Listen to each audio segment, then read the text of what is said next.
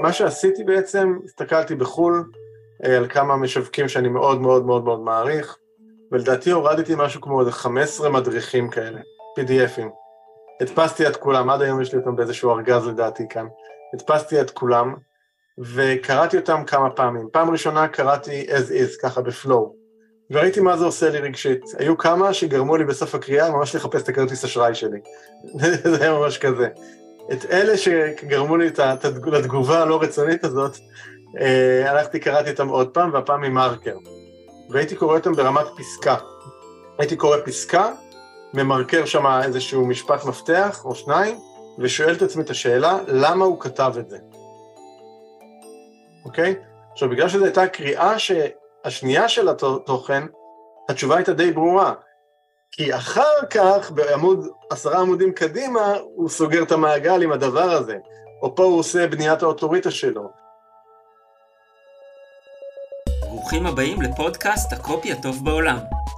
כאן אנחנו מגלים איך מילים נכונות מייצרות כסף גדול, ומאפשרות לכם לבלוט מעל אוקיינוס המתחרים. אני ישעיהו ריב, קופירייטר ממיר, ובכל פרק נפגוש יחד את המומחים יוצאי הדופן, שבאמצעות המילה הכתובה גרמו לעסקים שלהם ושל אחרים לצמוח ולשגשג. נחשוף כאן את שיטות הפעולה וכל יתר הטריקים המקצועיים שיכולים לגרום גם לעסק שלכם לצעוק לגבהים עסקיים אחרים. לפעמים הם ידברו יותר ממני, לפעמים ננתח case studies מרתקים מהעולם, ולפעמים נביא את המידע והטיפים הפרקטיים ביותר, גם היומיום העסקי שלי, שבו אני מייצר דפי מכירה ומשפחי שיווק ממירים לבעלי עסקים שרוצים לבלוט מעל כולם. בואו נצא לדרך ונגלה יחד את המילים שהופכות להשפעה ולכסף גדול. אז יאללה, בואו נתחיל. אז שלום לך, ערן שטרן, חבר ותיק. אהלן. אני אציג אותך רגע לקהל המאזינים שלנו, מאזינים צופים. אה, קודם כל חבר ותיק, לכבוד לי. מנטור עסקי, שקהל נלהב של עשרות אלפי אנשים אה, כבר שמעו אותך. האמת שעשרות אלפי נראה לי, נראה לי שעברנו את העשרות אלפי. זאת ההרגשה שלי, אתה פועל, פועל פעיל פה כבר אה. הרבה זמן. זה עשרים שנים, משהו כזה, יותר. כן, אז אפשר, בהחלט זה עולה. כן, מרצה מבוקש בקהלים רבים, חברות, ארגונים. אדם שפונים אליו מנכ"לים ובעלי עסקים שמחפשים דרך להגדיל את הרווחיות של העסקים שלהם, עובדים ומנהלים שמעוניינים לקדם את עצמם לרמות השפעה גבוהות יותר, אנשים ויזמים שמחפשים את הדרך העצמאית שלהם לעסוק במה שהם אוהבים ותוך כדי כך גם להגשים את עצמם כלכלית. יש לך שני ספרים שאני יודע עליהם, שניים בינתיים? אה, שניים, ש... שניים שיצאו כאן, אתה יודע, אני מביא לקרוא לכולכם, שניים שיצאו בפורמט אה, כזה, אתה יודע, פיזי. אוקיי, אז... אה, יש לזה כמה ש... ככה, בכל מיני שלבים שונים, אה, חלק במחשב יותר, חלק פחות, אתה יודע. אז, אז הספר הראשון אה, שכתבת להגשים נמכר מ-2012, זה היפר רב מכר בישראל, למעלה מ-30 אלף עותקים. הספר השני, להתעורר, מדריך מעשי לשכירים המתלבטים להישאר או להשתחרר, יצא ב-2016. אתה ייסדת חברה מאוד מוכרת בשם יוצא מהכלל, שהפכה בהחלט למותג, לחברה מובילה בתחומה בנושא של הענקת מוטיבציה, כלים, סביבה תומכת להגשמה, ואת כל זה אני מש... מסווג, משאיר בתור אחד, ואז יש את התמצית, שכאשר אני שאלתי אותך מה אתה עושה, אתה אמרת לי, אדם שמעורר אנשים לתהליכי שינוי וטרנספורמציה בחייהם, ו... ואם אני מסתכל על נקודת המעבר, ממה שאני הבנתי, או הנקודה שהתחילה חלק גדול מזה, היא התחילה כשעזבת את משרדך כמנהל בכיר באינטל והתחלת את העסק בדיוק כשהתחילה מלחמת לבנון השנייה. אתה מלא שיעורי בית. ברור שאני מכין שיעורי בית, זה, אתה יודע, הפודקאסט הזה, אתה יודע, יש, יש לו מטרות, לרגש, להעניק השראה וללמד. Okay. אוקיי. מצאתי ששיעורי בית עוזרים לזה. לגמרי. חוץ מזה אנחנו מכירים מספיק זמן, אני מכיר את זה כבר כמעט בעל פה. איך, תגיד לי, איך היה הרגע הזה? אתה פותח עסק, מתנתק מכל מה שתמך בך כלכלית, בצורה, אני מעריך שאפילו די טובה, כן. מנהל בכיר באינטל סך הכל, יוצא לחו"ל לארה"ב, יהיו לזה שלושה שבועות לפני שאתה פוצח ב... בעסק החדש, ובום, מלחמת לבנון השנייה. זה, אנחנו בעצם, אני, אני ממש זוכר את התאריכים, זה היה 11 ביולי 2006 שעזבתי. אה, אם אני נוטה, ב-12 ביולי היינו, עלינו על מטוס לטיול משפחתי בארצות הברית. נחתנו בקונקשן בניו יורק וחיכינו להמשך כי טסנו לקליפורניה, ובקונקשן בניו יורק פתאום ראינו שם בטרמינל, בטלוויזיות, פתאום אנחנו קולטים שיורים טילים על חיפה. כאילו זה היה, זה, זה ככה, ככה, זה הייתה היציאה שלי לעצמאות. פתיחת אה, יציאה. כן, ואני כאילו, היה שם איזשהו רגע של החלטה כזה של כאילו, טוב, זה מין חוסר אונים, אין לי באמת יכולת עכשיו להשפיע, אני פה בטיול, נהנה מהטיול, וכשנחזור אלוהים גדול, זה היה מין, זה היה מין כזה, ואז באמת התמסרתי לטיול, וכאילו אה, לא, באמת בטיול הזה לא, לא, לא הייתי עסוק יותר מדי במה יהיה כשאני אחזור. אה, וכשחזרתי לארץ, אז המלחמה עוד הייתה ב, ככה, ב, עוד התקיימה, וזה לקח עוד כמה שבועות עד שהיא הסתיימה, אבל אני חושב שקמתי בבוקר ובאמת אה, אמרתי, טוב, זה היה כנראה זמן די מחורבן לעשות את המעבר הזה, אבל היום אני יודע להגיד בדיעבד שאין זמן מושלם, כל זמן הוא זמן מחורבן מסיבות כאלה או אחרות, כנראה תמיד יהיה משהו, אז אם זה לא מלחמה זה מיתון, אם זה לא מיתון אז זה מגפה, אם זה לא מגפה זה יהיה כנראה איזה אירוע אחר. אה, אז אף פעם אין זמן מושלם, אבל... אה, אז, אז קמתי בבוקר ופשוט אמרתי, טוב, מה אני כן יכול לעשות? אני חושב שזה היה אולי הגישה. ומשם זה התחיל, ודבר באמת הראשון שעשיתי אה, באותו בוקר שקמתי אחרי שחזרנו, זה היה, כתבתי מייל לאנשים, לכל מי שבעצם מכיר אותי או שהיה לי את הפרטי קשר שלו, זה היה לי איזה 200 אנשי קשר ב, ב, במייל כזה, ופשוט שלחתי להם מייל שמסביר שיצאתי לדרך חדשה, ואני מתחיל לאמן וללוות אנשים וכולי. וזה היה מין כזה שלח לחמך כזה, לא, לא ציפיתי יותר מדי שיקרה בעקבות המייל הזה. באמת שהמייל הזה הוא איזושהי נקודת מפתח בשבילי, כי ממנו נוצרו כמה דברים מאוד מעניינים. אה, נוצרו לי לקוחות פתאום, כי אנשים הפנו חברים שלהם, אה, מישהי שהפנו אליי לימים חיברה אותי לספר הסוד, שיצא אז ב-2006 בארצות הברית, בארץ, עוד אף אחד לא הגיע שנתיים אחר כך רק לישראל, פחות או יותר. ופתאום אני הכרתי אותו, וזה מה שאפשר לי להפוך להיות גם סוג של פרזנטור של הסוד בישראל, אותו, אותו מייל שעשיתי ביום אחרי שחזרנו מחו"ל. אה, ו- וכל מיני דברים שקרו והתגלגלו בעקבות אותו מייל שכאמור לא היה יותר מדי, ואנחנו עוסקים פה גם בקופי, אז כנראה שהקופי שלו היה טוב, בלי לדעת, אבל אה, אז באמת לא ידעתי לכתוב קופי, אבל זה, אני כן חושב שכן מה שהיה בו, ואולי זה כן נקודה מעניינת במייל הזה, הוא היה מאוד אישי והוא היה רגשי. כאילו, אני חושב שזו היה הנקודה, זאת אומרת, הוא, זה היה איזה מייל של שיתוף של משהו שאני עובר בחיים שלי, וזו דרך חדשה שאני יוצא אליה. אמ, זהו, זה, זה מה שהיה במייל הזה, ועכשיו כאילו אני מדבר על זה, ופתאום עולה לי חשק למצוא אותו, אלוהים יודע איך אני, לא יודע אם אני יכול למצוא אותו בכלל. אני ממש אשמח לראות אותו, זה, זה, זה מרתק. אני חושב לחפש אותו. אתה יודע, אני נמצא באיזה קבוצת אה, וואטסאפ של משווקים, אה, נקראת משווקי על משום מה, אני עוד מנסה להבין כבר, כבר איזה שנתיים למה. ביחד, כן. כן, ו... אה, ומישהי שם שאלה לפני כמה ימים, תגידי, הקטע הזה עם אימיילים עוד עובד? אז איך ענה לה שם מישהו, תקשיבי, זה הפסיכולוגיה הנשית, זה לא ישתנה גם עד, אה, גם לא רק ב-2023, גם לא ב-2053.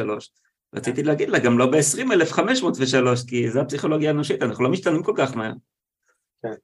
זה מאוד מאוד קשור לתהליכים שאתה עושה, אנחנו יכולים להשתנות יותר מהר, אבל לעתים, לרוב אנחנו לא ממש עושים את זה. רוב האנשים לא, לא... כן. זה מאוד מפחיד, זה מאוד מאוד מאוד מפחיד להשתנות, מאוד מפחיד.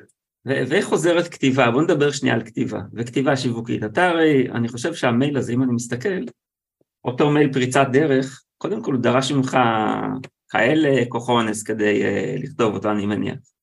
לא, לא עבדתי עליו, עבדתי עליו לדעתי איזה יומיים, אני חושב, על המייל הזה. עבדת עליו יומיים. היום. לא היית עובד עליו יומיים, אני מניח. לא, השירים קצת יותר מאומנים בנושא הזה. כן, אחרי עשרים שנה, אתה... גם, גם הגישה, וגם אני חושב איזשהו ליטוש מסוים של הגישה שאומרת, מותר לי לחשוף את הדברים, כי אני רוצה לחשוף את הדברים. כי זה, זה המסר שלי, אני חושף את הדברים. אני לא עסוק בהסתרה. ו, ומאוד מעניין אותי איך אתה ניגש לזה היום, על ה, כמה אתה חושף, כמה אתה מגלה, כמה אתה מספר על החיים האישיים שלך. אז שוב, זה, זה משהו שהשתנה אצלי מאוד לאורך השנים. אה, אתה יודע, לכל אחד מאיתנו יש בסוף איזושהי סוג של פרסונה מסוימת. If, if we like it or not, יש לנו פרסונה. אה, והפרסונה זה בעצם איזושהי דמות חיצונית של מי שאנחנו כלפי העולם.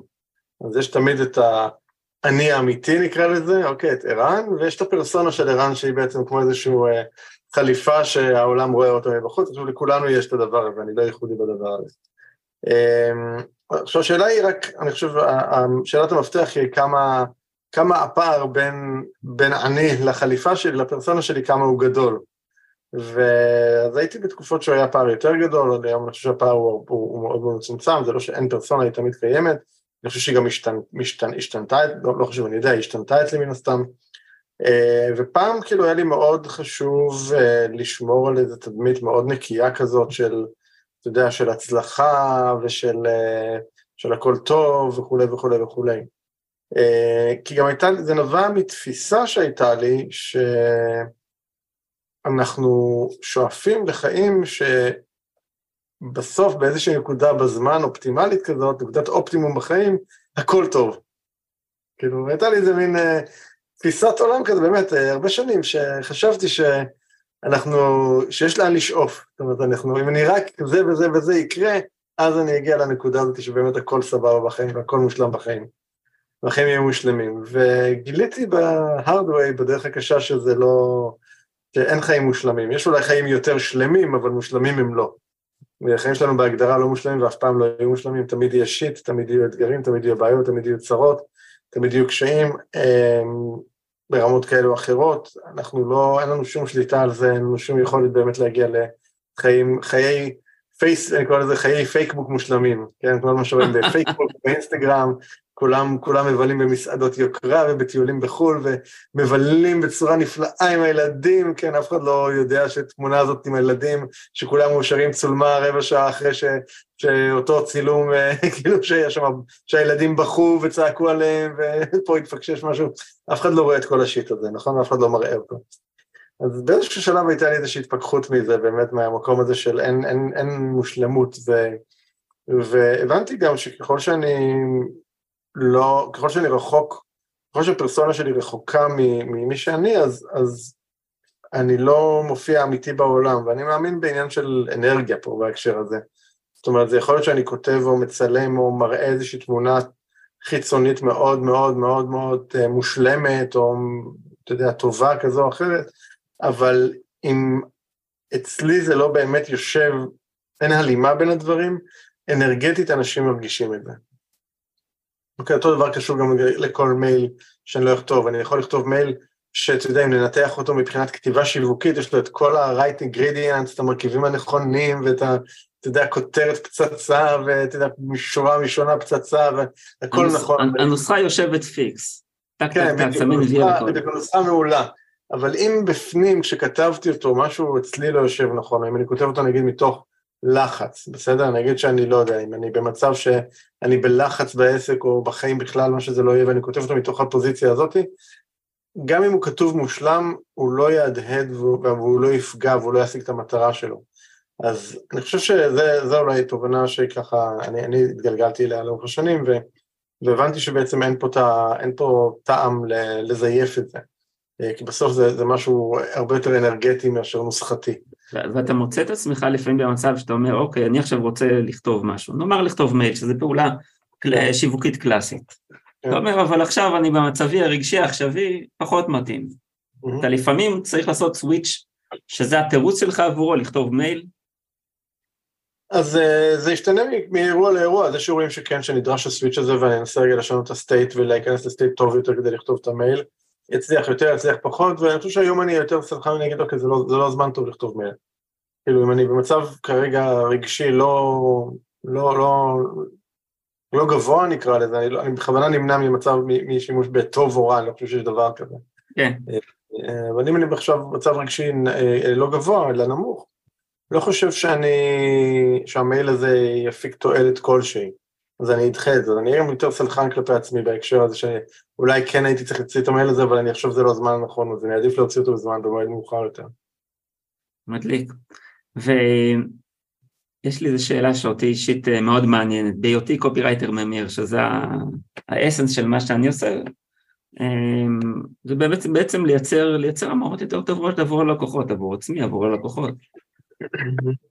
אם אני שואל אותך היום, אם יש פרקטיקה ספציפית שבה אתה משתמש כדי להמיר יותר, שאתה יודע שעבורך עובדת יותר טוב, פרקטיקה, שיטה, גישה, חשיבה, רעיון, מה, מה יוצא לך ראשון?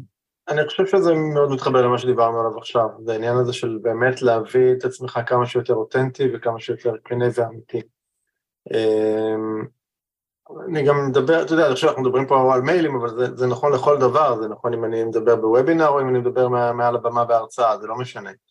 אמ, אני חושב שככל שאני מופיע בצורה יותר אותנטית ויותר אמיתית, זה מורגש אצל אנשים וזה יעבוד יותר טוב. אמ, עכשיו, כמובן שיש יש לפעמים סיטואציות שנגיד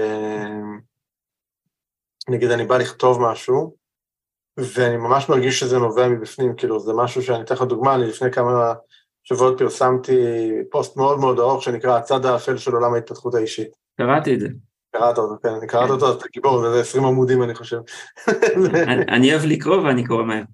כן, זה נכון, זה שלך, כן. קוראים מהר, נכון. אה, אז זה משהו שביעבע בי תקופה מאוד ארוכה, כאילו עוד לפני שכתבתי מילה, ואז ניצלתי איזושהי חופשה... רגע, רגע, רגע, רגע, אני... אני... בוא כן. נסביר okay. רגע למי שלא קרא אותו. אוקיי. Okay. מה היה שם? Uh, אתה רוצה, מעניין אותי לשמוע מה, מה אתה ראית שם. סבבה, אז אני אגיד את שלי ואתה תשלים, כן. בסדר? מעניין אותי לשמוע איך אתה ראית את זה. זה היה במידה מאוד משמעותית, פוסט שמוקיע את תעשיית המנטורינג, שאומרת, אה, חבר'ה, אנחנו פה אה, לא, לא, לא כאדם פרטי, אלא כמישהו שהוא חלק מתעשייה, אנחנו מספרים ללקוחות שלנו כבר הרבה שנים סיפורים שלא יקרו, אה, אנחנו מנסים למכור להם בכוח, אנחנו מוכרים להם שקרים, שקרים שחלקם לפעמים מצליחים, רובם כמובן שלא, והגיע הזמן שאנחנו נסתכל על עצמנו ו-cut the bullshit, בואו נתחיל, בואו נתחיל לדבר ב... בשפה של העידן החדש, בואו נתחיל לדבר באמת. בואו כן. נהיה אנשים אמיתיים. אני חושב שזה... אני אמרתי את זה פחות בוטה ממך, אבל uh, בגדול אני יכול להבין כאילו, כן, את הפוזיציות. אה, בגדול כן, אני, כן. זה, פוסט מאוד ארוך שבאמת מדבר על, כשלים שאני רואה בעולם הזה של עולם ההתפתחות האישית, או בתעשיית ההתפתחות האישית, כמו שקראתי לזה שם. Uh, באמת מתוך הפוזיציה שלי כמי שהרבה מאוד שנים נמצא בה, כמי שנחשב על ידי הרבה אנשים כאחד האנשים שייסדו את התעשייה הזאת בארץ, לא אגיד שהמצאתי אותה, אבל, אבל בוודאי שלא, אבל, אבל באמת אני חושב שהייתי אחד הכוחות המשמעותיים שיצאו פה הרבה מאוד דברים שאחר כך שוכפלו בכל מיני צורות וכל מיני דרכים. אין, אין, אין ספק בזה, לטעמי אין ספק בזה, זה ברור. כן.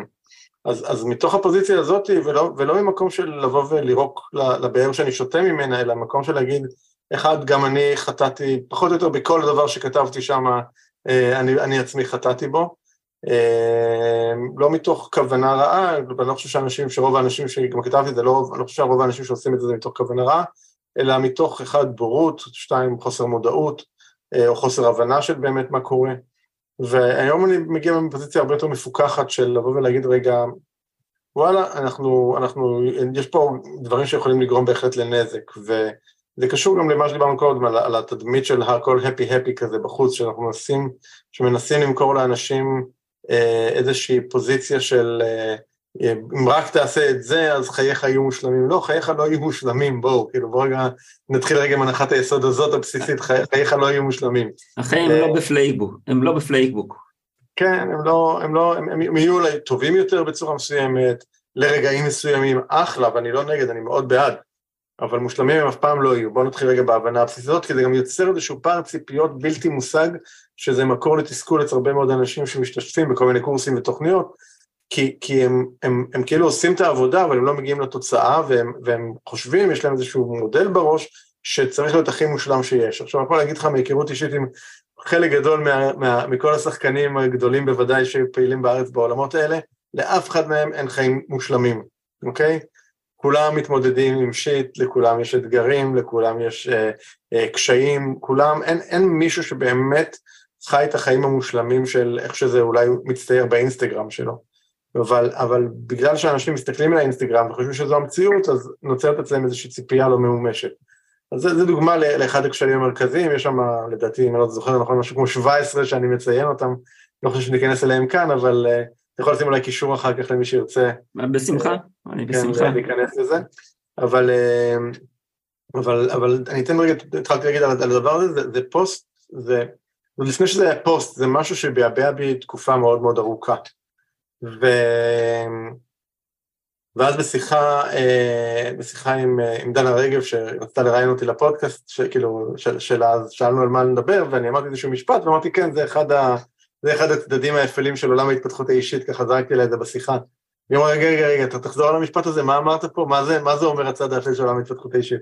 אז יש פה הרבה דברים, התחלתי להגיד לה, יש את זה, ויש את זה, ויש את זה, ויש את זה, ופתאום, היא אמרה לי, בוא, בוא, בוא נדבר על זה. ופ... ואמרתי, טוב, אני, אני אשב לרשום לך כמה ראשי פרקים שאני חושב שאפשר לדבר עליהם. ישבתי לרשום את כמה ראשי פרקים, ופתאום עוד משהו ועוד משהו ועוד משהו, וזו נהייתה רשימה מאוד מאוד ארוכה, ואז באמת כאילו אמרתי, טוב, זה כאילו, זה, זה יצא ממש מהבטן, אוקיי? ואני חושב שזה עונה ככה לשאלה שלך, כשאני חושב שדברים שיוצאים ממש מהבטן, התהודה שלהם היא מאוד מאוד uh, גדולה. ועכשיו אני יודע, אני, אני למדתי קופי, ואפילו לימדתי תקופה מסוימת קופי קצת, ו- ויש נוסחאות ויש דברים שאני לא מזלזל בהם, הם, השיט הזה עובד, בסדר? אי אפשר להתווכח, זה עובד. And yet, זה, זה, אני לא חושב שיש תחליף לכתיבה שמגיעה באמת, באמת, באמת מהבטן, זאת אומרת, אתה יכול לכתוב לפי כל הנוסחאות הכי טובות, אבל אם זה לא יושב לך נכון בבטן, אז אני לא חושב שזה יצא נכון. אם אתה לא, יוש... אם אתה לא, אם אין את ההזדהות הרגשית שלך ככותב עם מה שאתה מוציא שם בחוץ, ויש איזשהו פער או דיסוננס שאתה לא מאמין למילים שאתה כותב, כי, כי המילים הם לפי הנוסחה, אבל אתה, אתה לא באמת מאמין בהם בתוכך, זה יעבור לקוראים, לא משנה כמה מושלמת תהיה השורה. אז אני חושב שזה אולי העניין הזה, כי אני חושב שאנשים מאוד, אה, זה גם אחד הכשלים, אנשים מאוד מחפשים נוסחאות.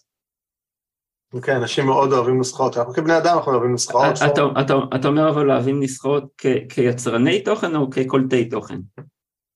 בכלל כאנשים שמחפשים פתרונות. אני חושב ש... אוקיי, אז, אז, אז אם אני עכשיו כותב... תן, תן לי את השיטה, תן לי את השיטה הזאת שפותרת הכל. חמשת, שלבי, את חמשת השלבים הסודיים ש, שיעשו כך או כך, ו, ו... אז אנחנו מחפשים את זה, אנחנו מחפשים את זה, ו... ו... אז אני אומר, כאילו, גם אם אתם עובדים לפי הנוסחה, ששוב, אין, היא, היא טובה, היא עובדת, עדיין זה, אין תחליף בעיניי באמת לעניין של באמת ההזדהות הרגשית שלי ככותב עם מה שאני כותב.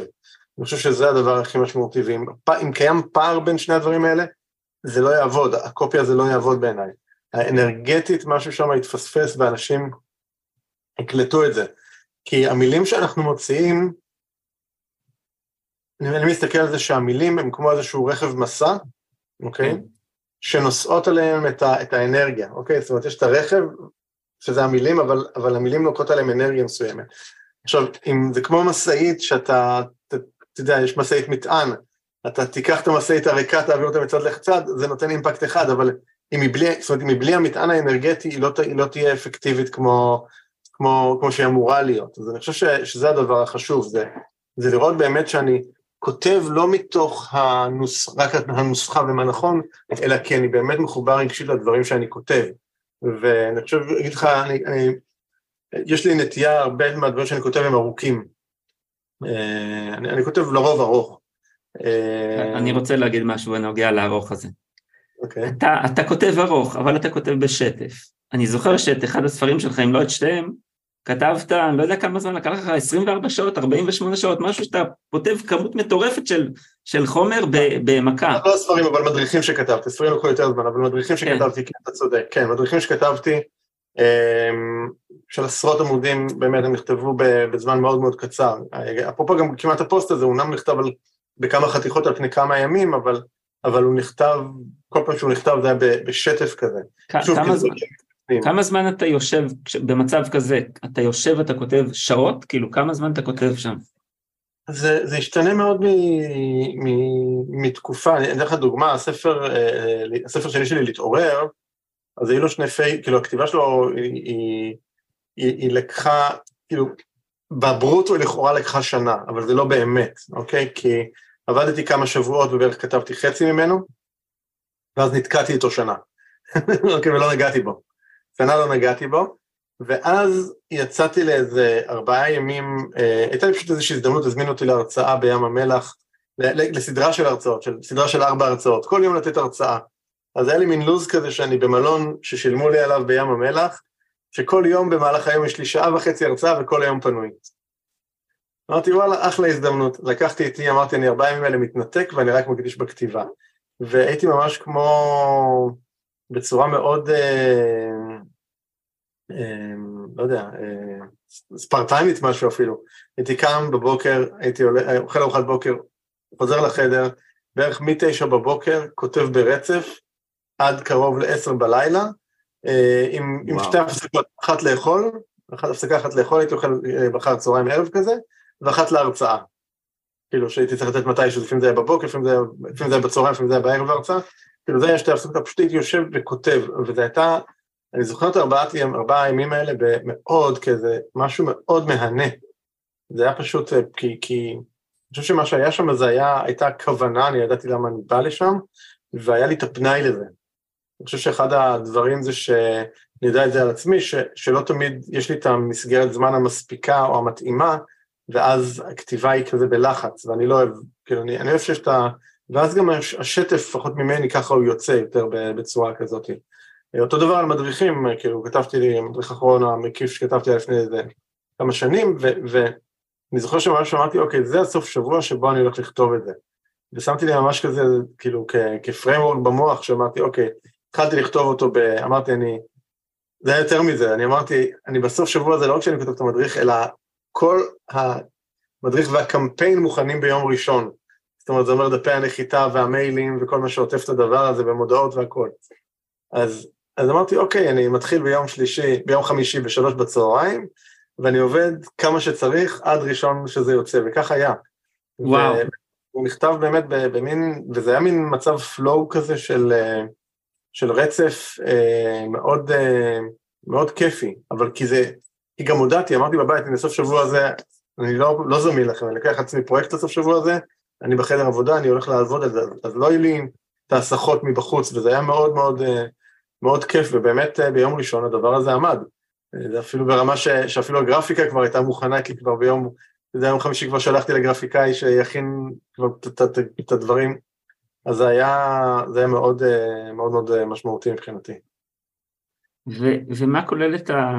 יש, יש איזה משהו שאני רוצה שנייה לשאול על, על קופי היום.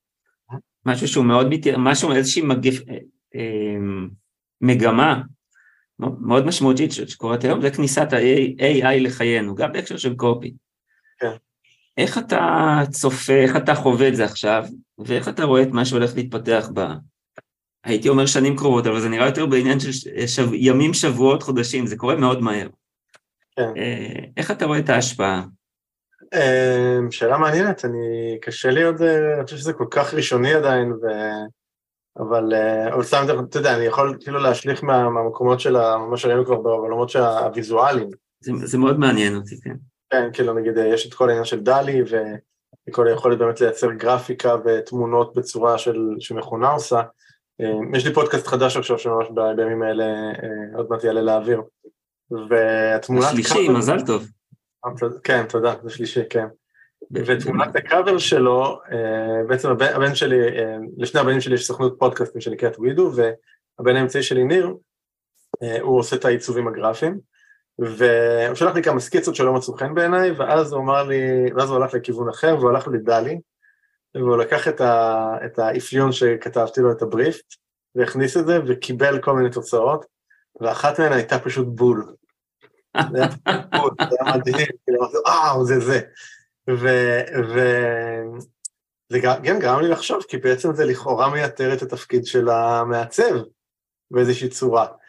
אז אני חושב שאני, אז אותו דבר לגבי קופי, אני, אני לא חושב שזה ייתר באמת את התפקיד, אני חושב שזה בעצם יוסיף לאנשים האלה עוד כלי עבודה. אז יכול להיות שבן אדם עכשיו שרוצה לכתוב קופי, הוא לא יצטרך אלא לשבת ולכתוב את כל הקופי מאפס, אלא יהיה לו איזושהי מכונה שהוא מכניס כל מיני פרמטרים ומקבל טקסט, ועכשיו על הטקסט הזה הוא עובד, כי זה מה שגם הוא עשה, הוא לקח את התמונה, ועכשיו על התמונה הזאת הוא עשה עוד כל מיני דברים. כאילו, זה לא הייתה, זה לא היה ישר לקחת מכאן והנה, כאילו, זה לא היה כזה. אז כן. אני, חושב שזה, אני, אני חושב שזה יהיה פשוט עוד כלי עבודה. אני חושב שזה יהיה עוד כלי עבודה, ונראה לי, אולי אני לגמרי טועה פה, ימים יגידו, ואני חוזר לדוגמה שלי של המשאית ושל המטען, אוקיי? אז אני חושב שהאינטליגנציה המלאכותית יכולה לספק לנו את המשאית, אוקיי? המטען האנרגטי, אני לא חושב שפיצחו את זה עדיין, ש... זאת אומרת, כתיבה שמתחברת לרגש של הבן אדם, באמת מהבפנים של הבן אדם שמוציא את זה, אני לא חושב שזה יוכל, אה, יוכל לעבוד, ואני אתן לך דוגמה למה אני חושב שזה לא יוכל לעבוד. לאורך השנים אה, ראיתי מלא מלא מלא מקרים של אנשים שהעתיקו קופי שלי. אוקיי? מלא. באמת, המון, המון, המון, המון, המון. אה, בעיקר בשנים בהתחלה, כשאנשים רק כאילו חשבו שזה לגיטימי להעתיק. אבל בוא נשים, את, בוא נשים את הדברים במקום, אתה כותב טוב, אתה כותב אפקטיבי, אתה, אתה, אתה יודע לנסח את כן. ה, מה שאתה רוצה, הוא יוצא. נכון, נכון, אני, אני לגמרי חושב שכתיבה זה באמת אחת החוזקות שלי, אבל ראיתי את הטקסטים שאנשים כתבו, סליחה, העתיקו וכאילו שכתבו, כאילו ממש זה לא עובר אותו דבר. כן. לא עובר אותו דבר. כי הם כאילו לקחו את המשאית בלי המטען שלה, אז הגיעה משאית ריקה, בלי מטען אנרגטי. אתה מבין? אז אני חושב ששוב, כמו שאנשים העתיקו טקסטים שלי והשתמשו בהם וזה לא עובד, אני חושב שאותו דבר, האינטליגנציה המלאכותית יכולה לתת לנו את המשאית, אבל היא לא יכולה לשים עליו את המטען האנרגטי, וזה משהו שאנחנו נצטרך לשים עליו, על הכתיבה. אז אני חושב שזה פשוט יהפוך את החיים של כותבי התוכן אולי לקצת יותר נוחים, כי זה ייתן להם עוד איזשהו כלי משוכלל לעבוד איתו, אבל זה לא, אני לא חושב שזה יחליף אותם, אני לא חושב שזה יעלים אותם מהעולם, יצטרכו פשוט לפתח איזושהי מיומנות אחרת לעבוד עם זה. זה, זה קצת, אה, בעיניי זה מאוד מעניין, כי, כי אני מסתכל על זה היום בעיניים פעורות. לפעמים מתגנב שמץ של פחד, אני אומר, רגע, רגע, אני היום כותב דפי מכירה. אני כותב פוסטים, מיילים שממירים, עכשיו יש לי יתרון. יש לי יתרון, כי אני יותר מיומן, כי אני חוקר לעומק את קהל הלקוחות שלי. הרבה זיעה הוקדשה כדי לרכוש את היתרון הזה, ועדיין להמשיך לרכוש אותו. ואני מקשיב לך ואני אומר, היתרון הזה הוא שם, הוא יישאר שם, כי, כי מה שיש מאחורה, אי אפשר להמציא את זה. את התשוקה המטורפת שיש לי להבין את מי שמולי, מכונה לא יכולה להחליף. נכון, אני חושב ששוב, זה, זה יהיה מעניין, אגב, יכול להיות שזה גם מאוד, אתה יודע, זה יכול להיות מאוד מאוד להשתכלל, אבל אני באמת חושב שאת הממד הזה, ש, של, אתה קורא לזה התשוקה, אני, אני, אני שמתי את זה בכותרת של האנרגיה, אני לא חושב שמכונות יכולות להחליף את זה. Mm. אמ, אולי מתישהו הם יגיעו לרמה הזאת, אבל כרגע אני לא חושב שאנחנו עוד שם. יש איזה משהו שאני רוצה להיעזר לטובת הצופים שלנו, אבל בוא, בוא, בוא נגיד את הדברים באמת. אני מאוד אגואיסט. אני, הפודקאסט הזה הוא לטובתי. אני שואל מה, מה, מה... אני שואל מה מעניין אותי. גם הפודקאסט שלי הוא מטעמים אגואיסטים לחלוטין. כן. אני, כמו, ש, כמו שסיכמנו, שפודקאסט זה הדבר הכי טוב, כי אתה, יש לך סוף סוף את התירוץ האולטימטיבי להביא, אה, להזמין אנשים לדבר על מה שמעניין אותך, אנשים שהכי מעניין אותך לדבר על מה שהכי מעניין אותך. וזה, וזה גם מה שמייצר עניין. אה, יש, אה, פוד, יש קופירייטר שאני מאוד אוהב, בטח אתה מכיר, גרי בנסיבנגה. אוקיי. הוא פרש לפני עשרים שנה, אני מדי פעם מדבר עליו. והייתה לו הרצאת, הרצאת, הרצאת סיכום קריירה, הוא בעצם מכר, מכר סדנה של יומיים שהביא לשם את כל הטובים שבטובים, מהסיבה הפשוטה שכל הקריירה שלו לא ירצק, הוא אמר, לקוחות לא ישלמו לי הרבה אם אני אלמד. אז הוא לא לימד, בסדר, הוא עשה מיליארד דולר כאילו מהדברים ש, שהוא מכר, אז אסטרטגית כנראה שהבין מה שהוא עושה. כן. והוא לימד שם משהו נורא מעניין. אני מתחבר לזה כי הדליק אותי הרעיון שאתה דיברת על משאית ומטען. והוא אומר, יש לנו, כל אחד מאיתנו הוא רכבת מאוד גדולה. וב... כל הרכבת האדירה הזאת, אמ, יש לה, בסוף, בהתחלה יש לה קטר. עכשיו, כל הרכבת האדירה הזאת זה בעצם החלקים הלא מודעים שלנו, ה-99.99 וכמה תשיעות עוד, שהם החלק הלא מוכר, שזה אה, ידע, אינטואיציות, you name it, כל דבר, ויש את הפסיק הקטן שהוא ההכרה שלנו, שהיא, שהיא בסוף באופן מודע מכוונת את מעשינו ביומיום. ואז הוא אומר, לפני שאני הולך לישון, כשיש לי סוגיית קופי, כשיש לי שאלה של קופי, שאלה, אני, אני משתמש ב... אני מדבר עם, אה, עם תת ההכרה שלי ואני מכוון אותה. עכשיו, אני אישית משתמש בזה, אני משתמש בזה למעשה כל יום, באופן מכוון לחלוטין. אין ספק שזה יתרון ויתרון גדול. אני מניח שאתה גם עושה את זה, ואני. רוצה לשמוע איך, אם אתה עושה את זה ואיך אתה עושה את זה, ככל שאתה יכול לדבר על זה. אמ, קודם כל אני חושב שזה מאוד מאוד נכון, מה שתיארת, אה, וזה גם עובד. אמ, אני חושב שזה מצריך איזושהי רמה של חיבור אה, פנימי של אדם לעצמו. אוקיי, זאת אומרת, אם בן אדם מאוד מנותק מעצמו, אני לא חושב שתהיה לו, שתהיה לו יכולת אה, להגיע למקום הזה. אה, עכשיו בטח אנשים שאומרים, אוקיי, מה זה להיות מחובר לעצמך? אז יש כל מיני, כל מיני תרגולים שמאפשרים את זה, שמאפשרים רגע את החיבור הפנימי, הפנימי העמוק יותר הזה. אה, אני יודע שאתה מתרגל הרבה מדיטציות וכולי, זה, זה סוג של תהליך אחד שיכול לקרות, אבל אני חושב, שאני חושב שזה בכלל תהליך של מודעות, ככל שבן אדם עולה ברמת המודעות שלו, הוא יהיה יותר מחובר. אני חושב שזה התהליך הכללי, אבל אתה יודע, אפשר על זה רק לעשות פודקאסט שלם בנפרד. אבל אה, אז אני הייתי משתמש בזה, ואני עדיין משתמש, אני משתמש בזה בצורות שונות, לפעמים זה באמת בצורה כמו שהוא תיאר לגמרי, לפעמים אני באמת הולך לישון עם איזושהי שאלה בלילה ואז אני מתעורר, והתשובה אגב לאו דווקא מגיעה בבוקר, אבל לפעמים מגיעה או בצורה של חלום לפעמים, או בצורה של אה, אה, איזשהו אירוע שקורה, זה אפילו יכול להיות שאתה סתם, אתן לך דוגמה, אתה, אתה עומד בסופר בתור ומישהו לפניך, אתה שומע אותו בשיחת טלפון שאומר איזה משפט שפתאום בום, נותן לך את התשובה, זה, זה יכול לבוא גם ככה, זה לא, זה לא מגיע רגע כדאונלוד ישיר. אתה עולה בדרך הכניסה ליישוב ושועל חוצה לך את הדרך. כל מיני דברים כאלה, כל מיני דברים מפענח את הסימן. כל מיני אירועים שקורים מסביב שאתה פשוט קשוב, קשוב לזהות אותם. ו... אז, אז, אז מידע ככה מגיע. ברמה הרבה יותר יזומה, אה, אני הייתי עושה, אני גם הייתי מלמד את זה הרבה מאוד שנים, תהליך של אה, חיבור, אפשר, אני, אני נותן לזה איזושהי כותרת שקראתי לזה המקור, אבל אתה יודע, כל אחד יכול לקרוא לזה אחר, איך שהוא רוצה, תת המודע, אלוהים, יקום, יוניברס. אלוהים זה, אלוהים זה מאוד פופולרי לאחרונה. כן, בדיוק. כל אחד ישים על זה את הכותרת שהוא רוצה, אבל הרעיון כזה בעצם להתחבר לאיזשהו אה, חלק גבוה יותר שקיים בתוכנו. למי שקשה עם ההגדרות האלה, שיחשוב על אינטואיציה. בסדר? רוב האנשים אתה שואל אותם אם יש להם אינטואיציה, הם יסכימו שיש להם אינטואיציה. אז אם קשה לכם לה, לה, לה, להגיד אלוהים, יקום, יוניברס, אני הגבוה, אתה מודע אותי, תחשבו אינטואיציה, בסדר?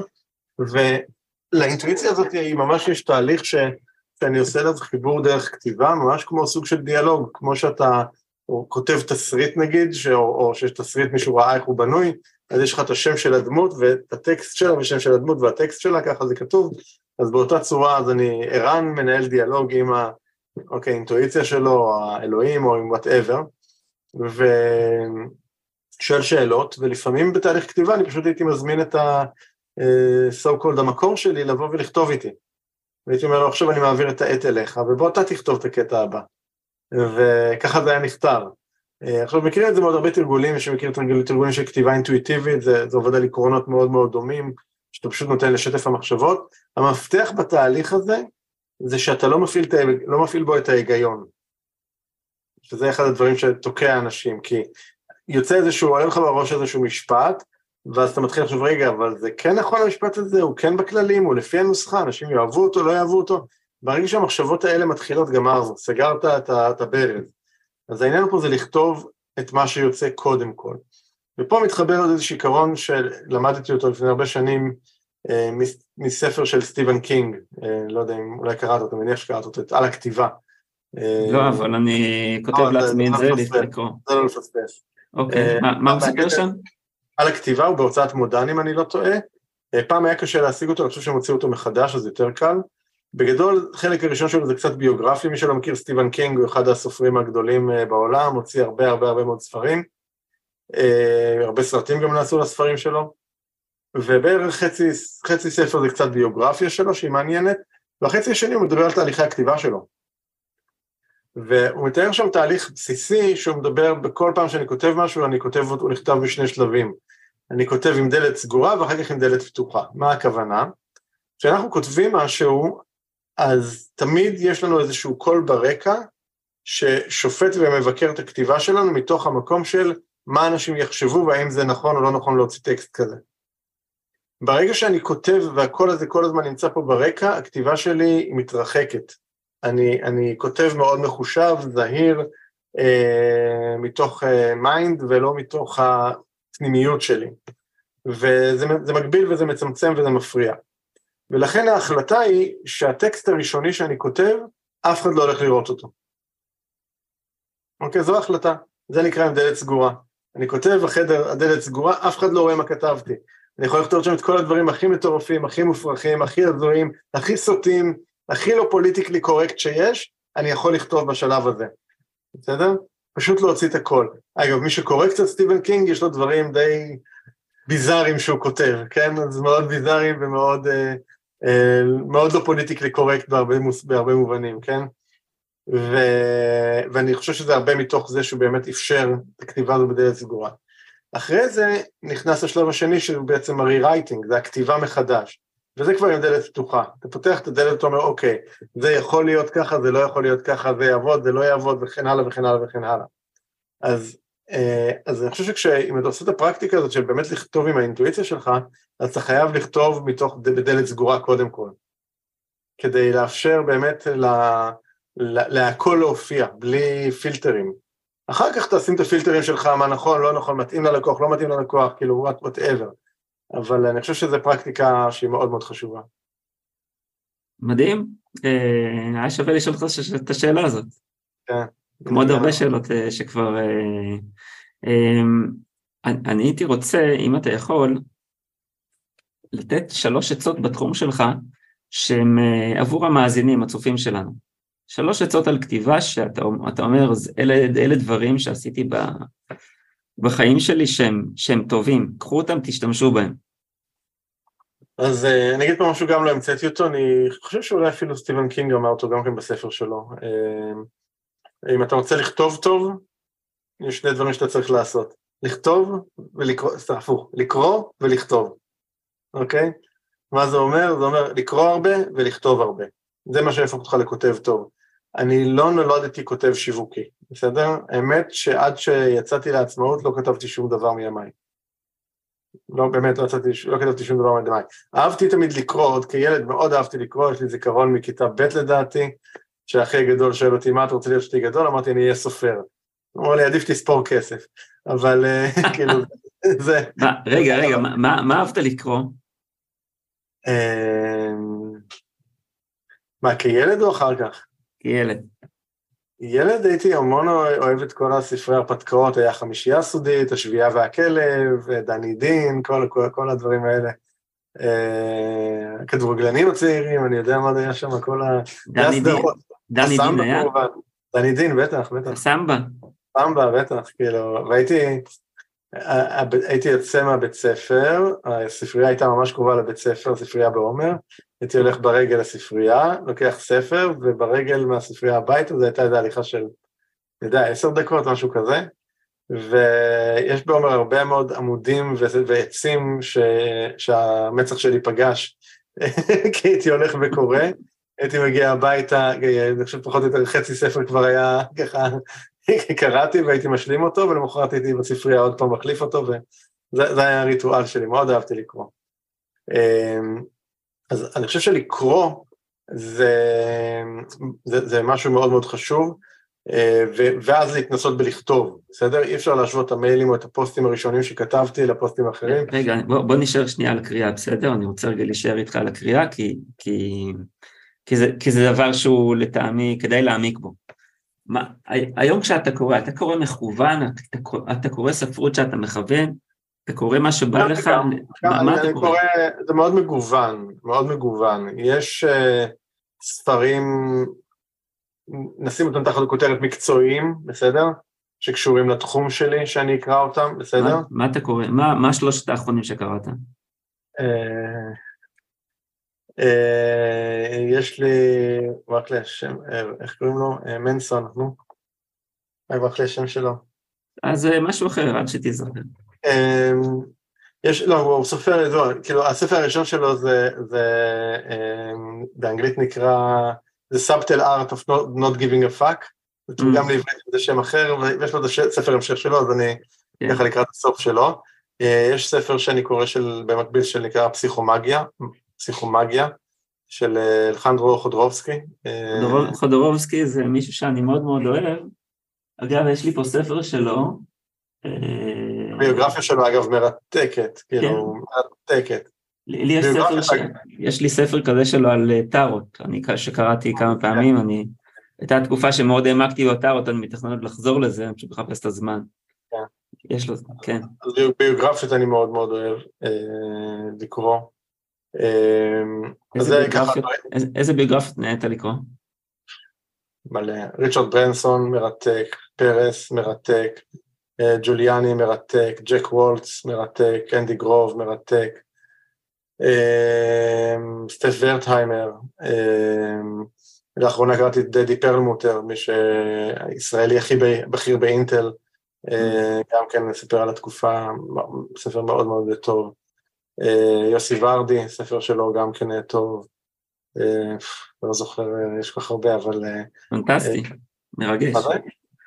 איזה כיף, זה גם, זה גם אני, אתה יודע, אני כל הזמן חושב ממה מה אני נהנה לשמוע עכשיו ומה טוב לצופים, ואני אומר, זה נורא, זה נורא טוב לקבל רשימת קריאה כזאת.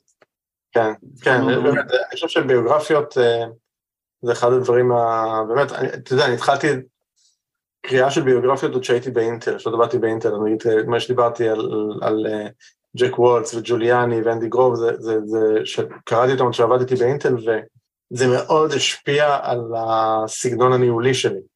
Mm. למשל, אני יכול להגיד ממש דברים ש... ועל הסגנון העבודה שלי, שלקחתי מתוך הקריאה בספרים האלה, מאוד, דברים מאוד מאוד משמעותיים. קראת גם קופירייטרים, ספרים של קופירייטרים? פחות, פחות, אבל החלק השני של הקריאה זה לקרוא הרבה תכנים של קופירייטרים טובים. אני אתן לך דוגמה, אחד הדברים שאני חושב שאני כותב מאוד טוב, יש לי כמה, מה שנקרא מדריכים סלאש מגנטים שיווקיים. ולפני כמה שנים החלטתי שאני רוצה ככה, הבנתי את הכוח שיש בדבר הזה, ואמרתי שאני חייב רגע לפצח את זה יותר לעומק. ובארץ לא מצאתי הרבה דוגמאות טובות. יש בה, אתה יודע, המון כאלה, בוא תוריד בחינם את המדריך ל... אתה מוריד ואתה קונה, קורא איזה, איזה שלל של עצות, אה, מה שנקרא... עצות, עצות בשקל שהיית מוצא בחיפוש בגוגל. כן, או שכולם יודעים, איזה שהם כן. אמיתות אה, גנריות שכולם יודעים, בסדר? תחשוב שפע, בסדר, יופי, אחלה, נו. חשבתי, בואו בוא נתקדם. הכרת תודה זה טוב, כן, הכרת תודה זה טוב. תעשה מדיטציה בבוקר, כל מיני דברים כאלה ברובד הזה, שבלי לזלזל בדברים האלה, אבל הרבה הרבה הרבה מאוד יש שיט כזה, ואנשים מפספסים לגמרי את המהות של מה זה מגנט שיווקי, הם חושבים שזה לגרום לבן אדם להירשם לתפוצה שלך, ובזה השגת את המטרה, וזה שטויות, אתה, אתה נותן לו תוכן רדוד כזה, אתה, אתה, אתה גרמת יותר נזק מתועלת. ומה שעשיתי בעצם, הסתכלתי בחו"ל, אה, על כמה משווקים שאני מאוד מאוד מאוד מאוד מעריך, ולדעתי הורדתי משהו כמו איזה 15 מדריכים כאלה, PDFים. הדפסתי את כולם, עד היום יש לי אותם באיזשהו ארגז לדעתי כאן. הדפסתי את כולם, וקראתי אותם כמה פעמים. פעם ראשונה קראתי as is, ככה בפלואו, וראיתי מה זה עושה לי רגשית. היו כמה שגרמו לי בסוף הקריאה ממש לחפש את הכרטיס אשראי שלי. זה היה ממש כזה. את אלה שגרמו לי לתגובה הלא רצונית הזאת, אה, הלכתי, קראתי אותם עוד פעם, והפעם עם מרקר. והייתי קורא אותם ברמת פסקה. הייתי קורא פסקה, ממרקר שם איזשהו משפט מפתח או שניים, ושואל את עצמי את השאלה, למה הוא כתב את זה? אוקיי? עכשיו, בגלל שזו הייתה קריאה השנייה של התוכן, התשובה הייתה די ברורה. כי אחר כך, בעמוד, עשרה עמודים קדימה, הוא סוגר את המעגל עם הדבר הזה. או פה הוא עושה בניית האוטוריטה שלו, או כאן זו הוכחה חברתית, או כאן הוא נותן, הוא כאן הוא כאן נוגע, מרחיב את הכאב. כאילו, כל פסקה כזאת בסוף יש תשובה מאוד מאוד ברורה למה היא נכתבה, אוקיי? ובעצם מה שעשיתי מתוך הדבר הזה, ממש פירקתי לעצמי סוג של so called נוסחה, של איך מדריך כזה צריך להיראות, איך מגנט שיווקי כזה צריך להיראות, מה המהות שלו בכלל. וממש יצרתי לעצמי רשימה של, לא זוכר, יש שם לדעתי עשר או 13 שאלות כאלה מפתח, שלפני שאני ניגש בכלל לכתוב דבר כזה, אני חייב לענות עליהן. אוקיי? חייב לענות על השאלות האלה. וכשאני עונה על השאלות האלה, מכאן הכתיבה, ואז נתן לך את הדוגמה של הסוף שבוע הזה, שבסוף שבוע אחד כתבתי 50, מדריך שלו זה 50 ומשהו עמודים, כאילו, כולל העיצוב שלו והכל, כי, כי לפני כן, קודם כל עברתי על כל השאלות האלה. שהיו לי את התשובות לכל השאלות האלה, כבר כתיבה מפה זורמת. וזה גורם ל... בעצם, למה אני נותן את כל הסיפור הזה? כי זה התחיל מתוך זה שפשוט קראתי המון. פשוט קראתי המון, ועד היום אגב, כשאני רואה, אה, כשאני רואה איזשהו, אתן לך סתם דוגמה אפילו, בכלל, זה בכלל שיווק, לא רק לכתיבה. הייתי בהופעה, היינו בהופעה לפני שבוע של נועם חורב, אוקיי? כן. והופעה מעולה, והסתכלתי על ההופעה, אחד כמשתתף, צופה, אתה יודע, בא לקבל וליהנות וזה וזה אבל, אבל אתה לא יכול לנתק את הכובע השיווקי מהדבר הזה. ואני מסתכל על הסיפורים שהוא מספר, ועל איך שהוא מספר אותם, ועל השקופית שמגיעה בדיוק בסוף הסיפור, ואני אומר, אוקיי, הנה איך הדבר הזה סוגר, ואיך זה מעורר רגש, ואיך זה הדבר הזה, תשתפו את הדבר הזה, איך זה הופך להיות שיווק, ולמה הוא שם עכשיו את התמונה של הספר הזה, ואחר כך הוא בסוף הוא דיבר. כאילו, הכל שם היה בנוי שיווקית מבריק, בצורה מאוד מאוד מאוד מאוד חכמה. אז אני כל הזמן מסתכל על הדברים בצורה הזאת ולומד מהם. הרבה מדברים שאני עשיתי זה מתוך להסתכל ולמדל מה אחרים עשו, אתה יודע, הייתי בהמון אה, הרצאות נגיד בחו"ל, של הרבה מאוד חבר'ה גדולים ומאוד מוצלחים, ומידלתי משם, ראיתי, אוקיי, הוא אומר את המשפט הזה, כי אחר כך כשהוא מגיע למכירה זה סוגר את הלופ. או, או מעורר את הצורך, או בונה את הכאב, המון דברים שהם... יש, יש לי שתי שאלות שעולות לי. אחד, קודם כל, דחוף את 13 השאלות לפרסם לקוראים שלנו, אם בא, אם בא לך כמובן. אוקיי. אה, אבל זה, זה גם דבר שכל אחד יכול לעשות לעצמו. אותי מאוד מעניין. היום אנחנו אומרים, אה, וזה לא חדש, הפודקאסט שלי הרי אנחנו עכשיו איתך, אנחנו בפרק 47 המכובד, אני לפחות מאוד מאמין, בעיניי זה מאוד מכובד. יגעתי, יגעתי, מה אתה אומר? רוב, רוב, אה, רוב הפודקאסטים לא עוברים את ה-18 הפרקים. כאילו. Mm. אז הכוונה היא... תזכיר שמשהו כמו 80% מהפודקאסטים לא מפרסמים פרקים חדשים. אז הכוונה היא להמשיך בשמחה הזאת. עכשיו, 40 הפרקים הראשונים, קראתי לפודקאסט הקופי הטוב בעולם, מהסיבה הפשוטה שאני רציתי ורוצה תמיד להכיר את הקופי הכי טוב בעולם, זאת המטרה, כדי להיות הקופירייטר הכי טוב שאפשר. להיות הקופירייטר הכי טוב בעולם, לטעמי זו סיסמה מאוד חלולה, אז נדלג עליה. אבל הקופי הטוב בעולם יש הרבה דוגמאות. לקחתי את דפי המכירה שמכרו הכי טוב במאה עשרים שנה האחרונות. כל מיני שמות קופירייטרים אמריקאים שבאמת עשו סכומים כמו שקודם דיברנו על בנסיבנגה וכו', הליגה הזאת. אמ, ולמדתי אותם, וכל אחד פענחתי בפרק מיוחד, ועל הדברים האלה עבדתי כל, בימי שישי, בין אה, עשר לבין עשרים שעות. זאת אומרת, אה, עבודה, עבודת מחקר, לא, לא, אה, זה לא להקריא, זה להקריא, זה לנתח, לכתוב את כל המסקנות שלי, ובסוף להקליט הכל שזה כתוב, זה לא, זה לא הקלטה אינטואיטיבית. כן. אמ, ו... ואז אני רואה שבסוף יש הרבה טקסט, ואנחנו, והאנשים האלה, בדיוק כמונו, תמיד התחבטו בשאלה כמה ארוך לכתוב. אז ערן שטרן, כשאתה אומר לי, בן אדם כתב מדריך של 50 עמודים, כמה ארוך לכתוב, מי יקרא את זה? אני כתבתי אה, בשלוש שנים האחרונות הרבה מגנטי לידים, גם הרבה לפני זה, אבל מגנטי לידים ללקוחות, התחלתי עם 50 עמודים באמת, ראיתי שמעט אנשים קוראים את זה, קיצרתי, ובסוף זה עושה עבודה, אז כמה? ש... נכון, זו שאלה, שאלה שאני גם נשאל אותה הרבה פעמים, כי הרבה לקוחות שואלים אותי לכתוב קצר או ארוך. אמ, יש לי את התשובות שלי כמובן, אבל התשובות שלי... אני אתן את התשובה שלי, אני אתן את כן. התשובה שלי, אוקיי? כן. התשובה שלי זה שכמו שלימדו אותנו, הגודל לא קובע. אז כאילו... כן. אגב, אתה יודע שביוון העתיקה, הגודל באמת לא קבע, ההפך, ככל שהיה יותר קטן דווקא היה יותר קובע. וואלה. כן. אה, אני חושב שזה צריך להיות, לפני שאתה בכלל עוסק בשאלה קצר או ארוך, זה צריך להיות מעניין. מעניין ורלוונטי. זאת אומרת, מעניין ורלוונטי לקהל שקורא. אני מכיר הרבה מאוד תגובות של אנשים, אתה יודע, בין כאלה שאמרו, אה, לא, לא קראתי, לא, לא, לא, לא יכולתי, כאילו זה היה ארוך מדי, לא קראתי, לבין כאלה שאמרו לי, קראתי בשקיקה כל מילה. אני חושב שההבדל הוא בעניין הזה, עד כמה זה מעניין ורלוונטי לקהל היעד שאתה כותב לו. זה הדבר. אני חושב שאם זה רלוונטי ומעניין למי שאתה כותב לו, הוא יקרא. עכשיו תסתכלו גם על עצמכם, גם אני, אני, אני אין, לי, אין לי יותר זמן וסבלנות לקנות טקסטים, לקרוא טקסטים ארוכים סתם. מתי אני אקרא? כשזה באמת יהיה משהו ש, שהוא יהיה מאוד מאוד מעניין עבורי ורלוונטי עבורי, אז אני אקרא אותו, בסדר? אז אני חושב שזה חלק מהדיוק של באמת להבין למי אני כותב. ואני יכול לתת סתם דוגמה, כאילו, מהספר, מהספר השני שלי, מלהתעורר, זה ש... שהוא נכתב, ל... הוא נכתב ב-2016, אבל הוא נכתב לערן של 2005, אוקיי?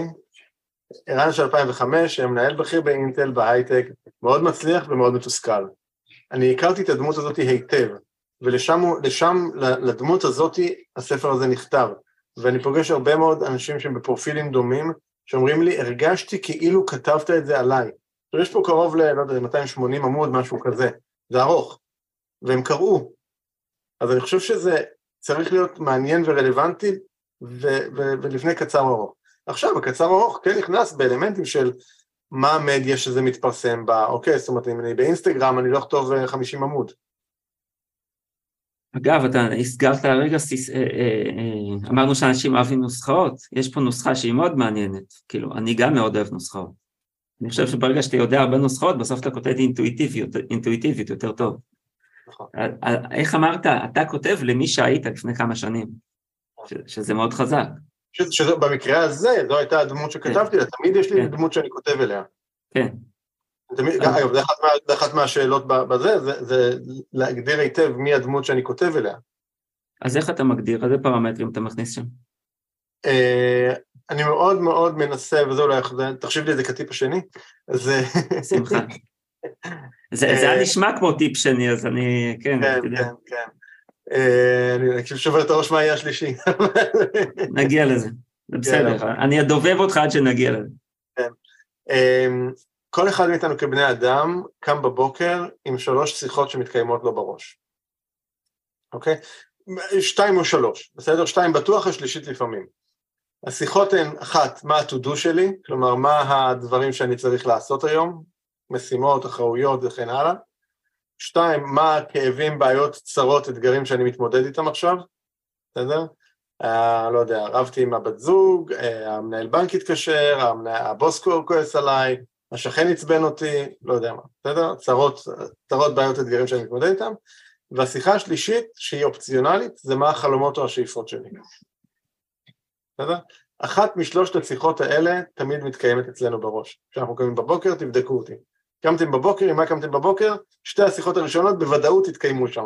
צודק? אמ, אני חושב ש... אני אגיד לך אצלי, אצלי זה מאוד תלוי בהתניה שיצרתי לעצמי בלילה שלפני. אוקיי. Okay. כי, כי למשל אתמול יצרתי לעצמי התניה, אתמול היה היום הקצר בשנה. כן.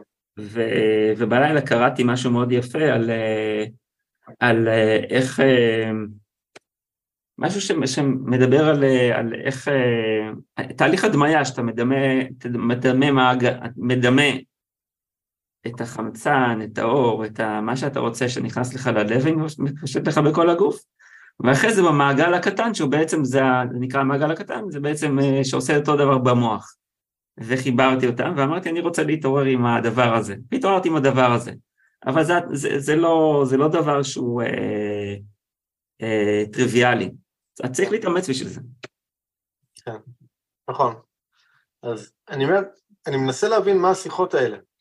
אוקיי, זה אומר, מה, מה הסוג ה-to-do שיש ל, ל, ל, ל, ללקוח הפוטנציאלי שאני כותב לו, איזה to do יש בחיים שלו, אה, איזה משימות או איזה אתגרים הוא מתמודד איתם, איזה קשיים יש לו, איזה חלומות יש לו. אני, אני מאפיין את זה היטב. ואז כשאני נכנס לדמות הזאת, ממש אפשר לכתוב כמו אבטר כזה של הלקוח, של להגיד, אוקיי, ישראל ישראלי, הוא בן ככה וככה, הוא קם בבוקר, הוא עובד במקום עבודה כזה, הוא מרגיש ככה וככה בבוקר כשהוא קם, השאיפות שלהם כאלה וכאלה, האתגרים שלהם כאלה וכאלה. הוא מחפש ככה וככה, כאילו אני, אני, הסביבה שלו נראית ככה, החברים שלו נראים ככה, אני ממש יוצר דמות מאוד מאוד ברורה למי אני מכוון ולמי אני כותב. זה, זה עושה את הכל הרבה יותר פשוט שאתה יודע למי אתה מכוון וכותב. אה, יש לי שכן שקוראים לו ישראל ישראלי, רק הערת שוליים, שאני לא יכול להתאפק, אני לא יכול להתאפק מלשחרר אותה.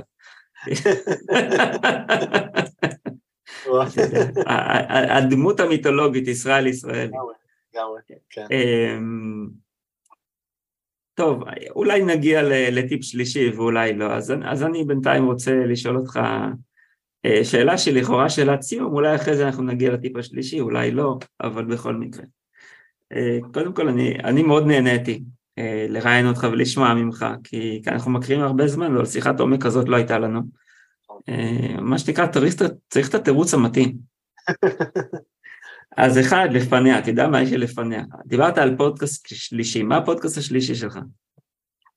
הפודקאסט השלישי יקרא בודדים בצמרת, ובעצם אה, אני הולך, אה, אני אה, מראיין שם כבר כמה, כבר כמה פרקים הוקלטו, זה עוד לא פורסם, אבל כמה כבר הוקלטו, אני מראיין שם מנכ"לים בכירים, דברים, נשים שהגיעו לכל מיני עמדות מפתח, ולהבדיל ממה שלרוב מראיינים אותם, שמדברים איתם על ההצלחות, על הפסגות, על השיאים, אני הולך לדבר איתם דווקא על מה שפחות רואים, על הבדידות בצמרת, על מה זה אומר להגיע לפוזיציה כזאת, מה המחירים שמשולמים, שמשולמים שם בדרך, מה הקשיים שמתמודדים איתם, מה האתגרים שהם היו צריכים להתמודד איתם, אה, וכן הלאה. אז אה, זה בעצם, ה, זה בעצם הפודקאסט השלישי שיעלה בקרוב. וואי וואי, איך אתה הרנת לי אתה ערן, וואי וואי, אתה עוד תצטער על זה. סתם, אתה לא תצטער. למה? לא, אתה לא תצטער. אני, אני רוצה, אתה יודע, אנחנו, אנחנו עסוקים בלספר סיפורי גיבורים, כי כאלה אנחנו, אנחנו אוהבים, אוהבים לדבר, אני כן אשמח לשמוע על רגע של, של משהו שהלך פחות טוב ב-20 שנה האחרונות. רגע שאמרת, שיט, אני עובד פה כמו חמור, מזיע דם. אני, אני, ספר, ספר, אה, נקודת, נקודת שיא בדרך, ב, למטה.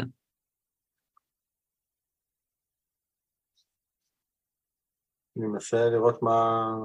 יש כל כך הרבה מקרים שזה לא עבד כמו, שחש... כמו שרציתי או ששאפתי, אני מנסה לחשוב על מה... אם, אם יש לך משהו שמעולם לא סיפרת, שעד היום אמרת, זה אני לא מוכן לדבר עליו, אבל הפעם זה אומר לך, יודע מה, אני מוכן?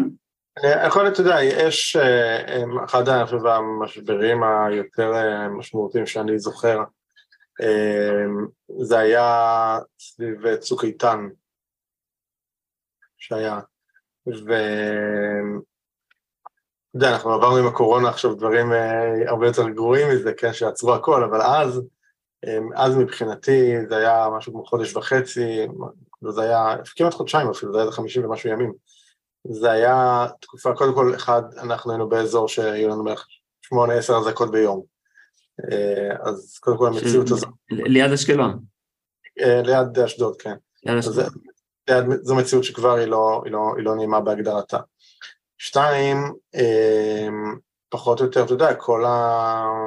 אמנם זה היה בדרום, אבל זה השפיע על כל המדינה, ואנשים בעצם עצרו, והרבה מאוד, ואני בדיוק, הייתי בדיוק בתהליך של להשיק איזושהי תוכנית מאוד מאוד יוקרתית אה, שלי, ממש, שעבדתי עליה המון, המון, המון, המון, כאילו, עבדתי איזה חודשיים בלהכין את כל התשתית, לבנות אותה, ולהכין את כל התשתית השיווקית, כתבתי את אגב, כתבתי אז את אחד, אחד המגנטים, המדריכים הכי טובים שלי לדעתי, אה, את משאירים כסף על הרצפה, היה עבור אותה תוכנית.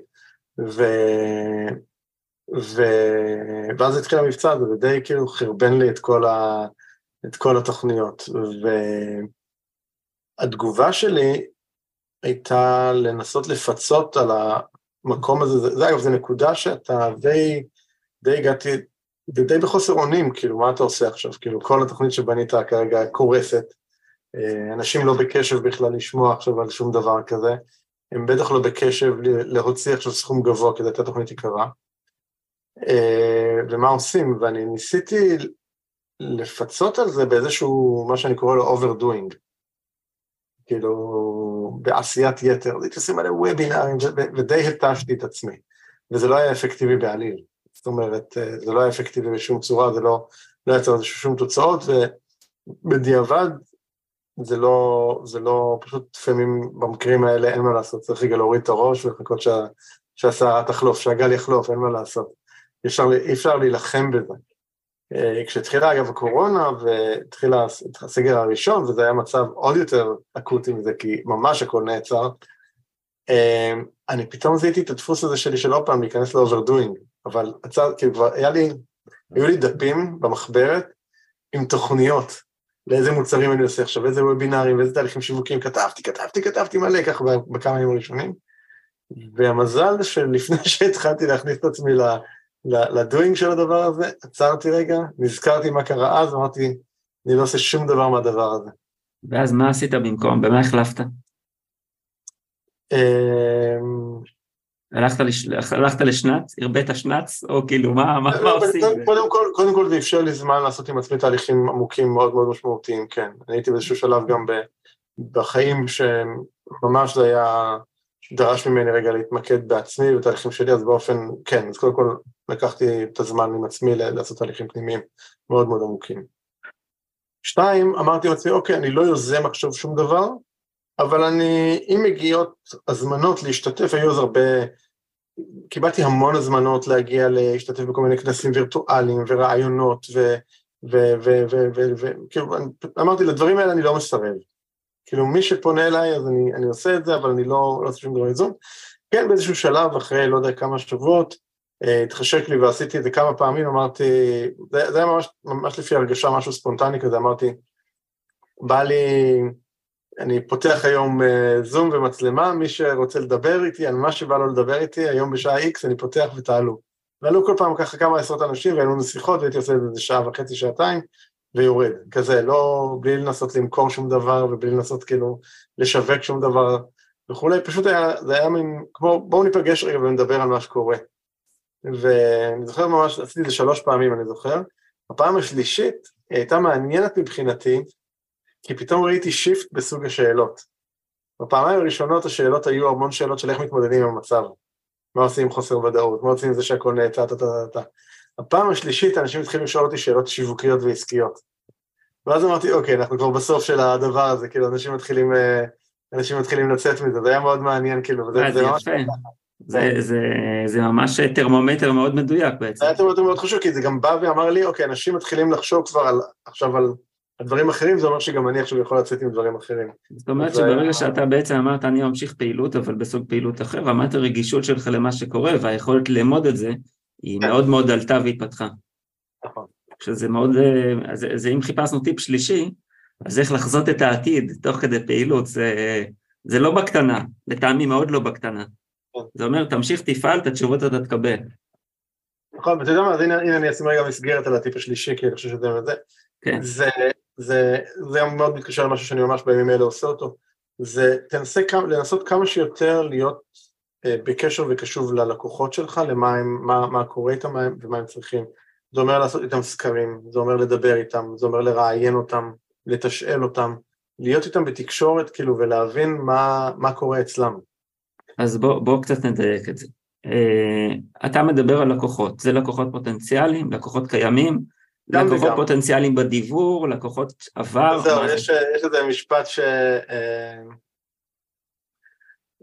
דן קנדי שאתה בטוח מכיר, אחד גם מישהו שלמדתי ממנו הרבה מאוד שנים, אז אחד הדברים שהוא אומר, זה, אומר, הלקוח היחידי, אני אולי לא מדייק בציטוט המדויק, אבל הוא אמר משהו בסגנון של הלקוח... אתה מספיק מדייק, אני בטוח, כן. הלקוח היחידי שאני מקשיב לו, זה לקוח ששילם לי. אוקיי? הוא אומר, כי מגיעים המון ש... שייתנו לך מלא עצות, וזה אתה כן צריך לעשות, אתה לא צריך לעשות, כאילו מתוך הלקוחות הוא מתכוון.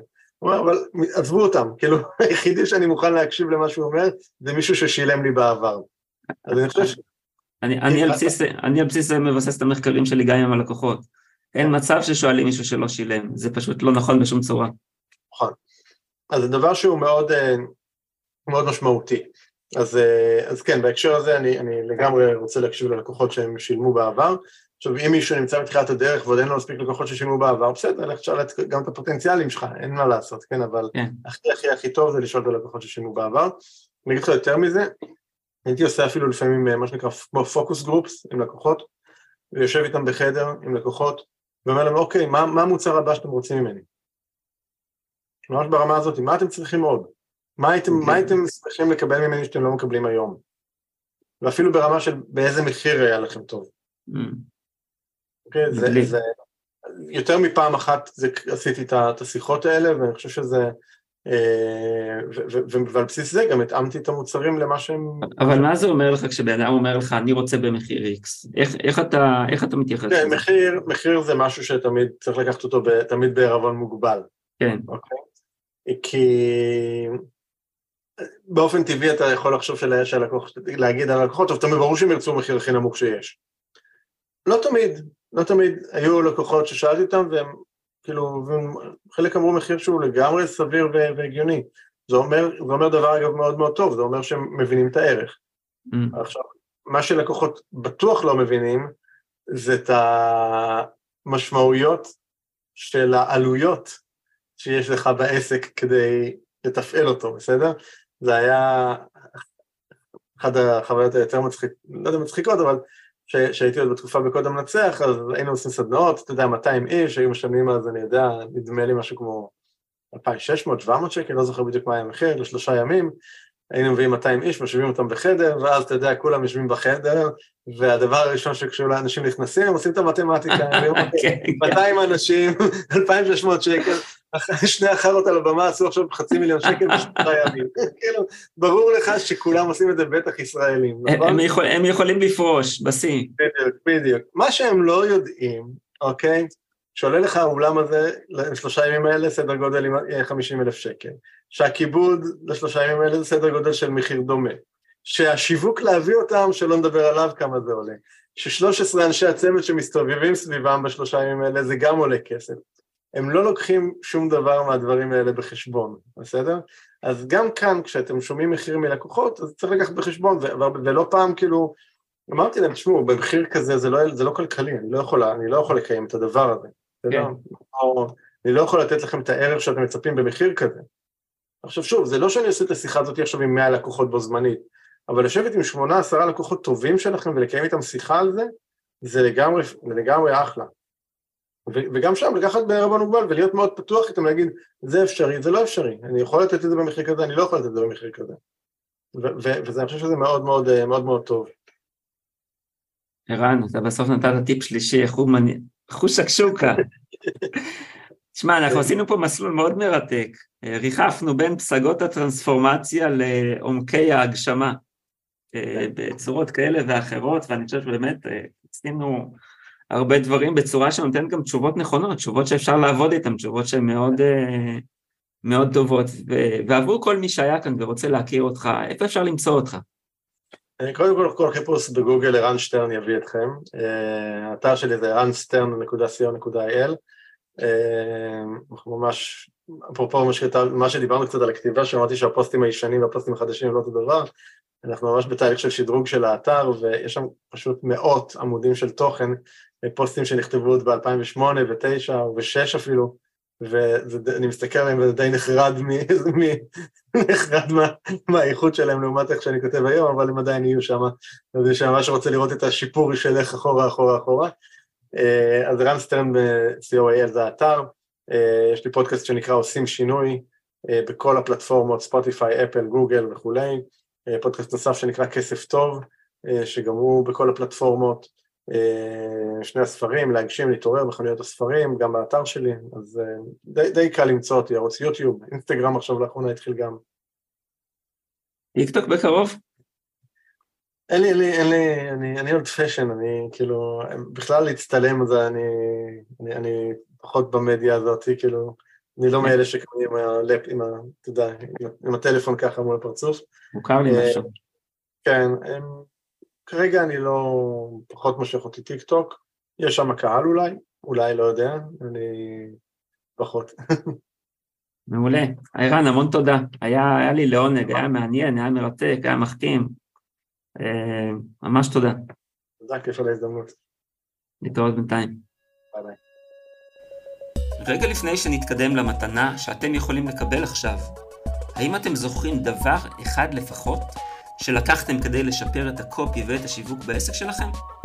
גם אם לא, רגע לפני המתנה, אם אתם רוצים דפי מכירה ממירים יותר, לקבל פניות חמות יותר, מלקוחות מדויקים יותר, אני מזמין אתכם לשיחת היכרות קצרה ללא שום התחייבות. פשוט תיכנסו לאתר yesmarketing.co.il y-e-s-h marketing co.il ללשון ליצור קשר ושילחו לי הודעה. והנה מתנה ממש שווה ממני, שיש בה ידע על קופי שייצר סכומים אגדתיים, מאות מיליוני דולרים וצפונה. שלושה פרקים מלאים מהפודקאסט בכתב, שמפרקים לאסטרטגיות וצעדים מעשיים יצירות קופי שמכרו באותם סכומים של הקופירייטרים הטובים בעולם, כולל ניתוח מלא וכל ההסברים בעברית. כל אחד מהם באורך של 12 עד 21 עמודים. איך מקבלים את כל זה בחינם? כל מה שעליכם לעשות הוא לפתוח את אחד מפרקי הפודקאסט באמצעות אפליקציית ספוטיפיי, לדרג את הפודקאסט בחמישה כוכבים, ולשלוח את צילום המסך למייל במשרד contact at yesmarketing, co.il. המייל נמצא גם בתיאור הפודקאסט. צרפו צילום מסך, שילכו למשרד, ומכאן נעביר לכם את שלושת הפרקים, כולל הסברים בכתב ותרגום מכתב, המכירה. תודה שהקשבתם, אני מעריך ומוקיר את זה. ישעיהו ריב, קופירייטר, ממיר.